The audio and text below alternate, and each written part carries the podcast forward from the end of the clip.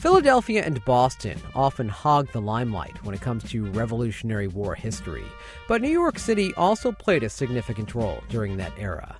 Hi, I'm George Bodarky, and this is Cityscape. Our guest today is Karen Quinones. She brings history to life as the owner and historian of Patriot Tours. Karen joins me in the studio to talk about New York City's revolutionary past, including her new walking tour that explores the role espionage played during the Revolutionary War. Karen, thanks so much for coming in. Thank you for having me, George. It's always fantastic to come up from Lower Manhattan to see you. So, to what do you attribute your interest in Revolutionary era New York City? Well, you know, it's something that has been on my mind since I was about 14 years old, if you can believe it. And in my teens, I kind of pursued it, and then I went to work and had a long career. And then I took time off from that career for stress and kind of got back to it and started reading all of these original documents from the time period.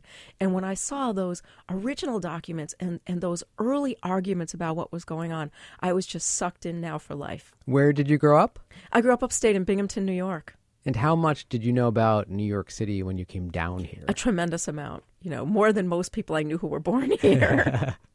now, how long have you been doing Patriot Tours? Since 2005. This is my 13th year. What inspired you to start a tour company? It was a Wall Street friend from my other career. I had taken about two years off reading all of these documents. I was about to go back to work. I had lunch with him, and he said, Hey, instead of coming back to work, you should start a tour. And I figured nobody would ever come on the tour. And he said, Well, you know, if no one comes, you have a job. If someone comes, maybe you have, you know, a new door opening for the rest of your life. And that's exactly what happened. So, what would you say fascinated you most about this time period? The documents and publications and the way people lived. And the only way I could find to connect with that was to read what they wrote. You know, to read the newspapers, look at the classified ads. What did people buy? Where did they shop? What was the news? What did they think was important? All of that kind of stuff. I was really just fascinating with what would it be like to be standing on these streets, say in 1776. So, what was it like to be standing on the streets of Lower Manhattan back then? Well, what's really cool is in some ways it would be just like today, and in other ways, a completely different world, you know, because it was so long ago. It was a, a, a, rural area, so it's really like being in the country. It's a very small town. But similar to today, there were people in the city from everywhere, speaking different languages, practicing different religions, all living all mashed in together, and it was reasonably crowded. Everyone was crowded down on that little tip of the island. So I think in that way, it's very familiar. How much still stands from that era? One intact building, which is St. Paul's Chapel at Broadway and Vesey Street, built in 1766, a couple of foundations, and one wall of the Fraunces Tavern at Broad and Pearl Streets. Fraunces Tavern, that's where George Washington gave his farewell address, It right? It is, and it's a great place for everyone to visit and see where he did that. How did you go about putting together your tour? You know, it was really interesting. I had sort of a time period that I wanted to talk about from something called the Stamp Act, which is when the colonies got together against the king, um, through the war itself. Because during the war, we're occupied by the British. So I just really wanted to get into New York City. So I kind of had a time period. And I spent a couple years researching everything that went on. It's about a 10 year period, taking notes, then picking the events I thought were most interesting. But more importantly than the events, finding the people to talk about picking people who were regular New Yorkers, you know, not people you hear about in history books, but just regular people living in the town who did this extraordinary stuff that's long forgotten. And I think that's what's made the tour a hit. Who are among those individuals? Um, well, if you're familiar with uh, Greenwich Village, Alexander McDougall a peasant kid from Scotland who rose to be a great self made man, leader of the Sons of Liberty, and commander in the Revolutionary War. Um, another guy, John Lamb, whose parents were indentured servants. He became a wine merchant, a commander, actually, was Alexander Hamilton's commander in the Revolutionary War.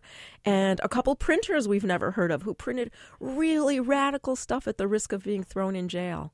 So you started with one tour, but now you have more than one, right? Yes, yes. A few years ago, I added a tour specifically about Alexander Hamilton and Aaron Burr. Now, was this before the Hamilton Broadway craze? It was just before. Um, I'll tell you, I got tipped off by a friend of mine who's a historian Um, he saw the play when it was off Broadway and thought it was going to be a hit, and he kind of nudged me on to put together a tour. And this is the historical Hamilton and Burr, so it's a little different from the musical, which is fantastic. Um, but it really gets into who they were as men family men, professional men, politicians, and the weird events that led to the duel in 1804. Now, Hamilton is actually buried in Lower Manhattan, right? Right, and that's the last stop on the tour is Hamilton's grave. Where is that exactly? Uh, Trinity Church Graveyard. Trinity Church is now undergoing major renovation. They just closed for two years. They're but, keeping the graveyard open. I was going to say, but you can still visit Hamilton. Yes. yes. What part of that Hamilton story fascinates you the most? Oh man, it, he's just such a fascinating guy because you know Hamilton wasn't a native New Yorker, so like me and many other people, he came here young and kind of reinvented himself, you know, was free to create the person he wanted to be. So that always made him very interesting to me, the way he did that. His whole life is fascinating. But I think one of the most incredible things about him is actually something that Aaron Burr said. And he said that when um, Hamilton was on Washington's staff, that he often was the smartest guy in the world. But because all of the other guys had noble birth or something else that Washington liked about them, they would never listen to him. And Burr said, I, I don't know how long he dealt with that. You know, I, I wouldn't have been able to stand that. So again, being, you know, this young, smart guy kind of working his way up to the respect he ultimately received. What did the musical do for your tours? Oh, it was amazing. I, you know, and I get all kinds of people on my tour. So I get, you know, the hardcore history people who want to know the story, and I get zillions of teenage girls who are either in love with Hamilton or his son Philip or his friend John Laurens or Hercules Mulligan or one of these other characters from the time. But that's been really terrific because it gets these young girls on the tour and I get them in- interested in learning more history. I was going to say how wonderful, right, that a Broadway musical can get people so interested in history. Right. And you know, a spin off from them that I don't think I told you is that I just signed a contract to write a book about Aaron Burr's daughter, Theodosia Burr, for a young adult audience, a teen audience. That's fantastic. Yeah. What can you tell us about her? She's an exceptional young woman. She was a brilliant prodigy like her father, and her father had her educated as if he were she were his son. Um, you know, at that time, girls weren't admitted to college. Burr was a graduate of Princeton. He brought professors from Princeton to New York to educate his daughter. So she is the first formally and fully educated woman in American history. What did she do? She didn't do anything. She died in a shipwreck just short of her 30th birthday. Unbelievable. Yeah. It's an amazing story. How did you uncover that story? That was when I was doing my research about Burr for the Hamilton and Burr tour, and I was reading through his personal papers, and I started coming across letters to his wife and his daughter, and I said, "Well, these letters are really radical for the time. Who is this this girl?" And then I started researching her, and amazingly, an editor came on my Hamilton and Burr tour and asked me if I would be interested in writing a book about her. That's fantastic. If you could ask her a question, what would it be? Oh, it would be what was it like to sit in a room with men like John Adams, James Madison, your father, Aaron Burr, Alexander Hamilton, George Washington, and all of these great men who she met. Incredible. You have a brand new tour now, a spy tour. I do. It's about how Lower Manhattan was crawling with spies during the American Revolution. Crawling with spies. They were everywhere. Really? Now, there is a spy ring that you specifically focus on called the Culper spy ring? Yes, it is. It was a spy ring that was kind of accidentally started by one of Washington's officers, a guy from the North Shore of Long Island named Benjamin Tallmadge. When all of their efforts at spying on the British failed, Tallmadge realized he could use his friends out in the North Shore and Setauket to pass him information. And that grew into a much larger spy ring that eventually operated right within occupied New York City under the noses of the British command. So, how did this spy ring operate here? Oh, it was great. They, some of them knew each other, some of them didn't. Um, they passed messages back and forth, but the most incredible thing they did was they had a guy who rode on his horse from lower Manhattan, you know, New York City, where Wall Street would be, along the north shore of Long Island, 65 miles to Setauket, where they had this wild Irish friend named Caleb Brewster who would get in his boat, take the message across the Long Island Sound to Connecticut and give them to his friend Ben Tallmadge, who would then look through all of these messages and whatever was important would be passed on to George Washington. Now, how did they communicate incognito, if you will? It's great. They all had spy names and they had code names, right? So the the first guy recruited into the ring was Samuel Culper, they called him, and he was Abraham Woodhull from Setauket, and so he's the first one to come in. The next one is Culper Jr., who's from Oyster Bay, but he's in New York City. He's a merchant named Robert Townsend. And then other guys are coming in. They use the generic term 355 for various women, and um, they had code numbers for people and code numbers for places. Where does the name Culper come from? Washington wanted to call them the Culpeper spy ring because that was the county he lived in in Virginia. But oh, they said, oh, that's just too long, and it got shortened to Culper. Now you referenced 355. Mm-hmm. Was that a name given to all the women or one woman specifically? They used it for all women, but in American history, it's usually remembered as one woman whose identity is still unknown today, who passed on the intelligence that Benedict Arnold was a traitor. Wow. Yeah, big intelligence. Now, I understand that they used to communicate in code. In fact, they actually even used invisible ink as well. Yes, invented by John Jay, early governor of our state and Chief Justice of the Supreme Court, invented by his brother James. Incredible. Yeah. James lost to history pretty much otherwise. Yeah, yeah. I I never knew it was it, it, was he who invented it. And they they wrote in I don't know what they wrote in, and then they used some sort of agent that they washed the paper with, and the letters would come up. So they would write it in between the lines of a legitimate letter. Who were among the other chief operators of this spy ring? Well, now famous from the musical, Hercules Mulligan the tailor is another operator. Another shocking operator is James Rivington, who was one of the most hated men in America. He seemed to be a loyalist. He published the official King's newspaper, the Royal Gazette, during the war um, was close to all of the British officers, published all of the Crown's propaganda, and at the very end of the war, it was revealed that he was number 726 in the spy ring. Hmm. A shocker. What was George Washington's role in all of this? Washington collected the inf- got the information. I mean, the guy who really ran it was Benjamin Tallmadge, who had to kind of manage the personalities of all of these people. For instance, Abraham Woodhull, Culper Sr., was very careful and constantly spooked and afraid he was going to get captured and thrown in jail. Hercules Mulligan was an extremely garrulous Irishman, right? Larger than life guy.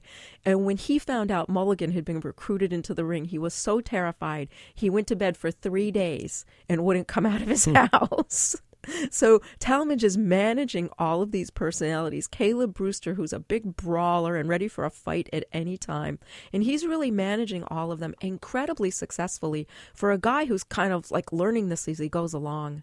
What would have been the fate of a spy caught by the British? Death. Death. Yeah, hanging. We did the same thing and, and a lot of times, you know, a lot of times, kind of honestly about the Americans, some of our generals didn't even give someone a trial. They just thought they were a spy and hang them right on the spot. Was there a jail somewhere in New York City where they would be put first? There was in New York. There was a famous jail called the Provost Jail. Um, it was where City Hall Park is today. And Hercules Mulligan did a few stints in that jail. He was arrested a few times. And because he was such a good talker, he talked his way out every time. What were among some of the other things the spy ring uncovered? They uncovered all kinds of neat stuff. They sent Washington a copy of the Royal Navy signal book so they would know the signals between ships. They tipped off Washington that the British had um, the money they made continental dollars from the paper i'm sorry they made continental dollars from and we're going to counterfeit those dollars. And i even saw an ad in the newspaper where you could go into the print shop and pick up the continental dollars and they uh, uh, encouraged you to go out of new york city and spend them among you know the patriots pay your taxes and everything with them. They uncovered that plot and they uncovered um, the knowledge that the british knew that the french were arriving the french fleet and the french army and were about to head them off before they got to Rhode Island. That information was passed on to Lafayette. Um, so they, they um, carried some really important information. What was your research process like for putting this tour together? It was incredibly hard. Um, I never even thought of it for years. You know, I knew about this spy ring, but documentation was incredibly hard to come by. And recently, the Library of Congress in Washington has digitized all of these letters and papers from Washington and Tallmadge personal papers. So, in the last few years, the actual letters they wrote have become available. Um, pages from the code book Benjamin Tallmadge kept, and um, an author named Alexander Rose wrote a wonderful book about it called Washington Spies, where he put the whole story together. What's the story behind the so called Holy Ground in Lower Manhattan? Holy Ground. Well, we talked about St. Paul's, right, being this, beautiful old colonial church, and the space around St. Paul's um, was all brothels and those brothels were a part of something called the Holy Ground. Um, the church owned all of the land the brothels were on. So amazingly, the brothels paid rent to the Church of England, and um, it was the most notorious red light district in all of North America. Five hundred women working the brothels, pawn shops, taverns, and I even recently found out the equivalent of um, like 99 cent stores. The um, merchants in New York, when they had overstock, guys would buy it up and they would sell it in these, you know, similar to overstock stores in the Holy Ground. What's on the Holy Ground today? Um, some of the most beautiful new office buildings you could imagine, including One World Trade Center and the beautiful new Oculus. What can you tell us about Nathan Hale and his role in this spy ring? Nathan Hale is the first sp- spy that Washington deploys in the fall of 1776 to try to find out what the English are up to. And he's really a horrible spy. He's a big guy. He's like six feet tall, which is like five inches taller than most guys at that time. Um, he's very athletic, and everyone said he couldn't lie to save his life. Well, he wanted to help out Washington. He volunteered to spy, and he got caught almost immediately by a notorious figure called Robert Rogers. Um, he was then hanged um, the next day by General William Howe. And of course, we remember that story that they asked him, Do you have any last words? And he got up and he said, My one regret is that I have but one life to lose for my country. And you know, if you think about that, even if he did say it, would the British want us to know? So, you know, we don't really know what happened at his hanging, but the British did leave his body hanging for three days wow. with a cutout of a, of a soldier in wood next to him called George Washington, and then just threw his body in the trash. And uh, Benjamin Tallmadge was his best friend, and that kind of spurred Tallmadge on to try to find a better way to spy. Now, you mentioned, I think, that 355 is the one that gave up Benedict Arnold, yes. right? What more can you tell us about that story of Benedict Arnold? Well, you know, the other spy master in our story, John Andre, the British spy master, is the guy who turned Benedict Arnold. And um, Arnold would not do a deal with Andre unless he went to see him in person. So Arnold at that time was the commander of the fort at West Point. His wife and baby were living there with him, and Andre headed up to get Benedict Arnold to sign the deal. He was going to get 20,000 British pounds to deliver West Point and himself, and 10,000 if only it was Arnold. So Andre goes up there, and just as Andre's right after Andre meets with Arnold, Washington gets the note that Arnold is a traitor. And right about the same time, Arnold finds out Andre's been captured, and Arnold gets away with minutes to spare and gets back down into New York City, but Andre is captured. And Tallmadge eventually finds out who he is. And um, Andre was hanged in Tappan, New York um, in 1780 as a spy, similar to Nathan Hale. Now, you mentioned that the one structure that still stands is St. Paul's, right? Yes. Where else do you take people on this tour to immerse them in this history? Well, we start on the Commons where City Hall is, um, because that's a great place to just gather and talk. Plus, the Sons of Liberty met there, so we're going to talk a little bit about Hercules Mulligan and the Sons of Liberty. And of course, we go around St. Paul's and talk about the Holy Ground. And then we head over into those real little crowded streets down by Water Street or the docks. That's where all the little shops and businesses were where these spies operated. So we weave through those little streets and with some prints from the time and some descriptions, we try to imagine what it was like to be there then. Now, of course, we're off the grid when we get into lower Manhattan, Sure. right? What can you tell us about the history of some of those street names? Some of the street names are neat. Pearl Street literally was the shore of the East River at one time. The Dutch called it Pearl. They said when they arrived, the um, oyster shells from the oyster beds sparkled like pearls, so they called it Pearl Street. On our tour, we're going to call it Queen Street, which is what the British called it. And then after the war, we put the name back to Pearl Street. So that's there. Um, we, of course, have Wall Street from the old wall that was built there by the Dutch at the northern end of New Amsterdam. We have Stone Street, believed to have been the first street laid by the Dutch. Broadway, literally the broad way, the widest and main street of the town.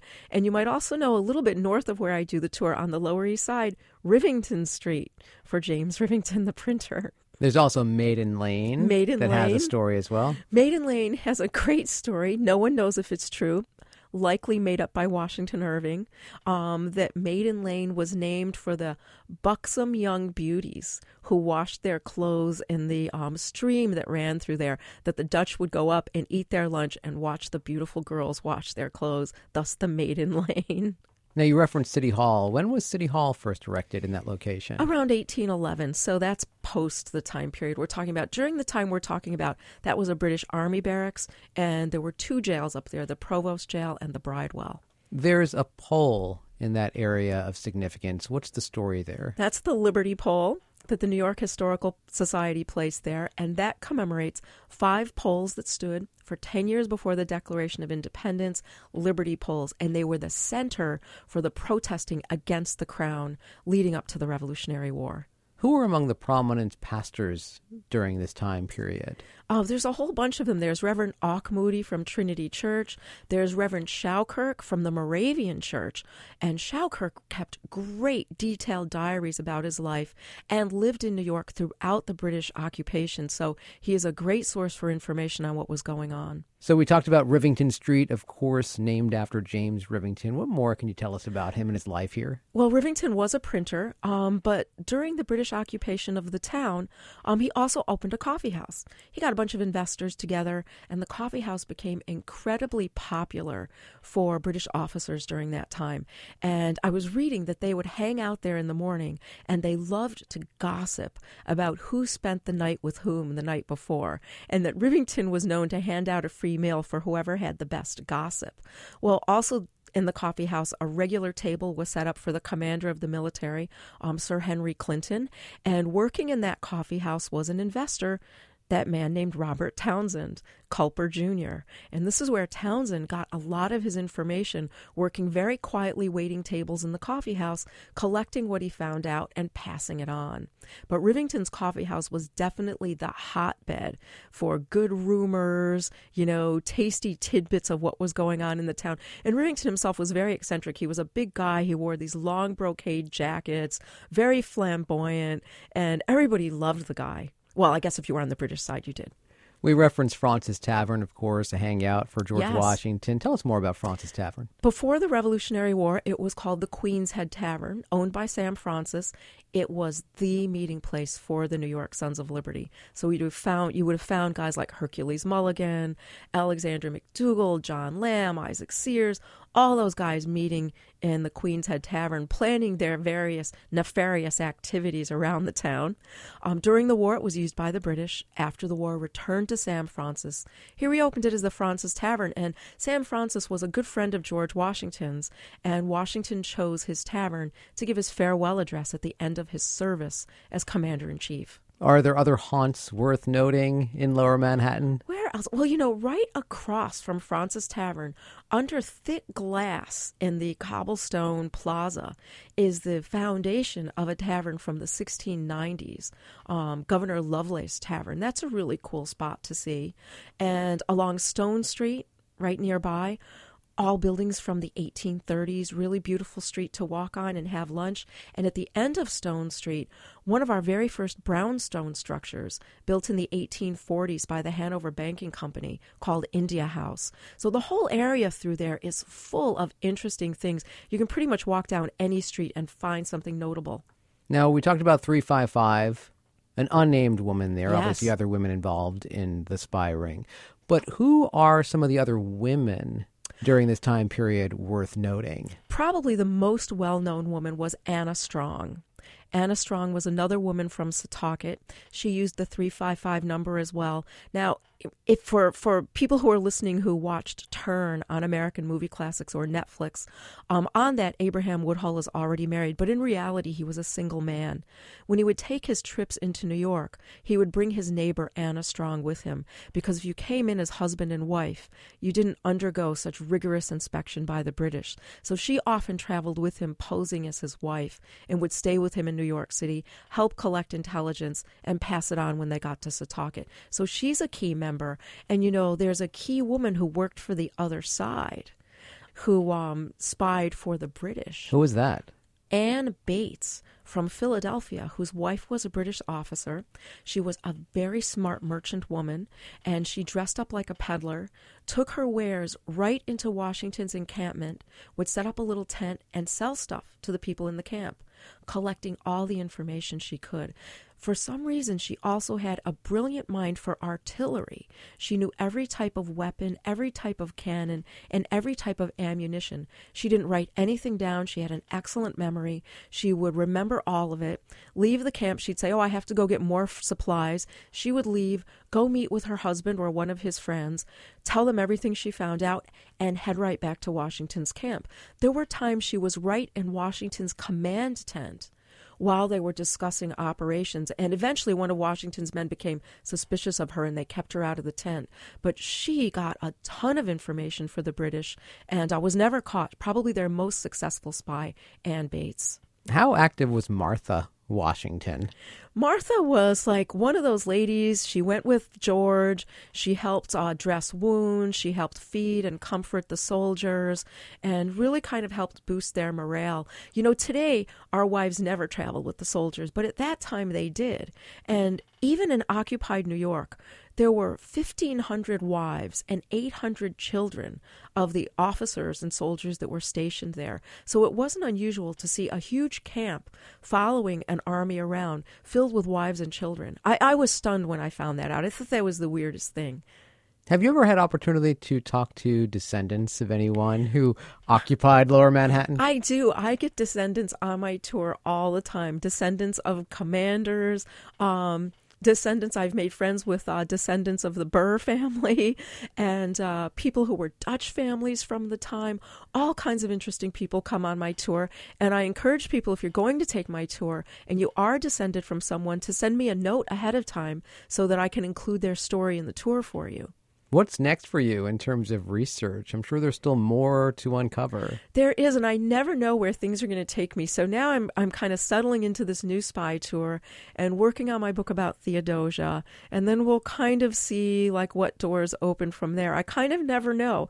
Um, you know, over the years that I keep going in all these interesting directions. So who knows what's next? Are there any other particular locations that you would recommend people visiting? Yes, I would recommend people go out to Setauket. There's a Culper tour on the North Shore of Long Island, Setauket. They do a walking tour, a biking tour, and a kayak tour. And most of that town is intact. And they'll tell you the whole story of how the ring operated along the North Shore. What about in Lower Manhattan, places that we have not yet talked about? Lower Manhattan, let's see, you can visit St. Paul's, visit the Commons. Oh, Federal Hall National Memorial right on Wall Street, giant statue of George Washington there, where um, the president took his oath of office. But it also has some interesting things that went on and some other displays in there um, a little bit down the street, and they're closed for water damage, but they should be opening soon, is the Museum of American Finance. On the second floor, they have a permanent Hamilton exhibit, so if you're a Hamilton fan, it's a must see. And if you are up in Harlem, Hamilton's Grange is a wonderful spot to visit. If you literally wanted to walk in the footsteps, if you will, of someone from Revolutionary era New York City, are there still stones, pavement that may still exist from that time? There isn't. Not in lower Manhattan, unfortunately. It's all new. Even if it looks like cobblestones, they're new cobblestones. So the best we can do is imagine. What were people doing for fun besides hanging out at Fraunces Tavern? Oh, well, you know, of course they were drinking and brawling. Uh, but they also did, you know, they went to balls, parties, dances. They swam. Um, they had horse races on Long Island. Um, they did some things we kind of might not like. You know, they had cockfights and dog fights and things like that. In the winter, they went sledding and sleigh riding, boxing like we have today. A lot of the uh, forerunners of, of the sports we have today. Nathan Hale, by the way, um, was a big athlete and he held the long jump record for Yale College for many, many years. So some of those same um, field and field um, sports that we do today, they were already playing. Karen, thanks so much for coming in. Thank you. Karen Quinones is the owner and historian of Patriot Tours. More info at patriottoursnyc.com. And that's it for this week's Cityscape. I'm George Bodarky. Thank you so much for listening.